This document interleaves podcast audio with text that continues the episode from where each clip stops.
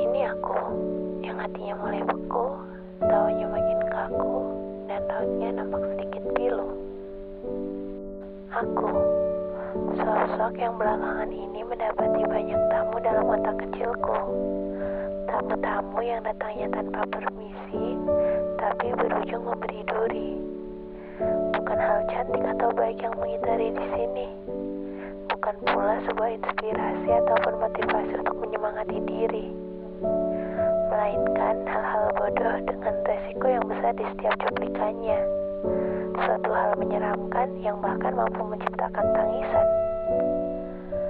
Bukan tawa dan senyuman yang menjadi hasil akhirnya, namun perasaan cemas dan khawatir yang dibuatnya. Boleh tidak sosok aku memilih untuk menutup pintu pada tamunya, memberi jeda untuk otaknya rehat meskipun sebentar. Pahamilah, si aku sudah mencoba kuat, mencoba bahagia, dan mencoba melupakan.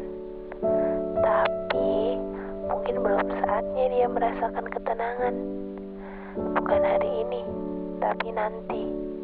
Semoga ya.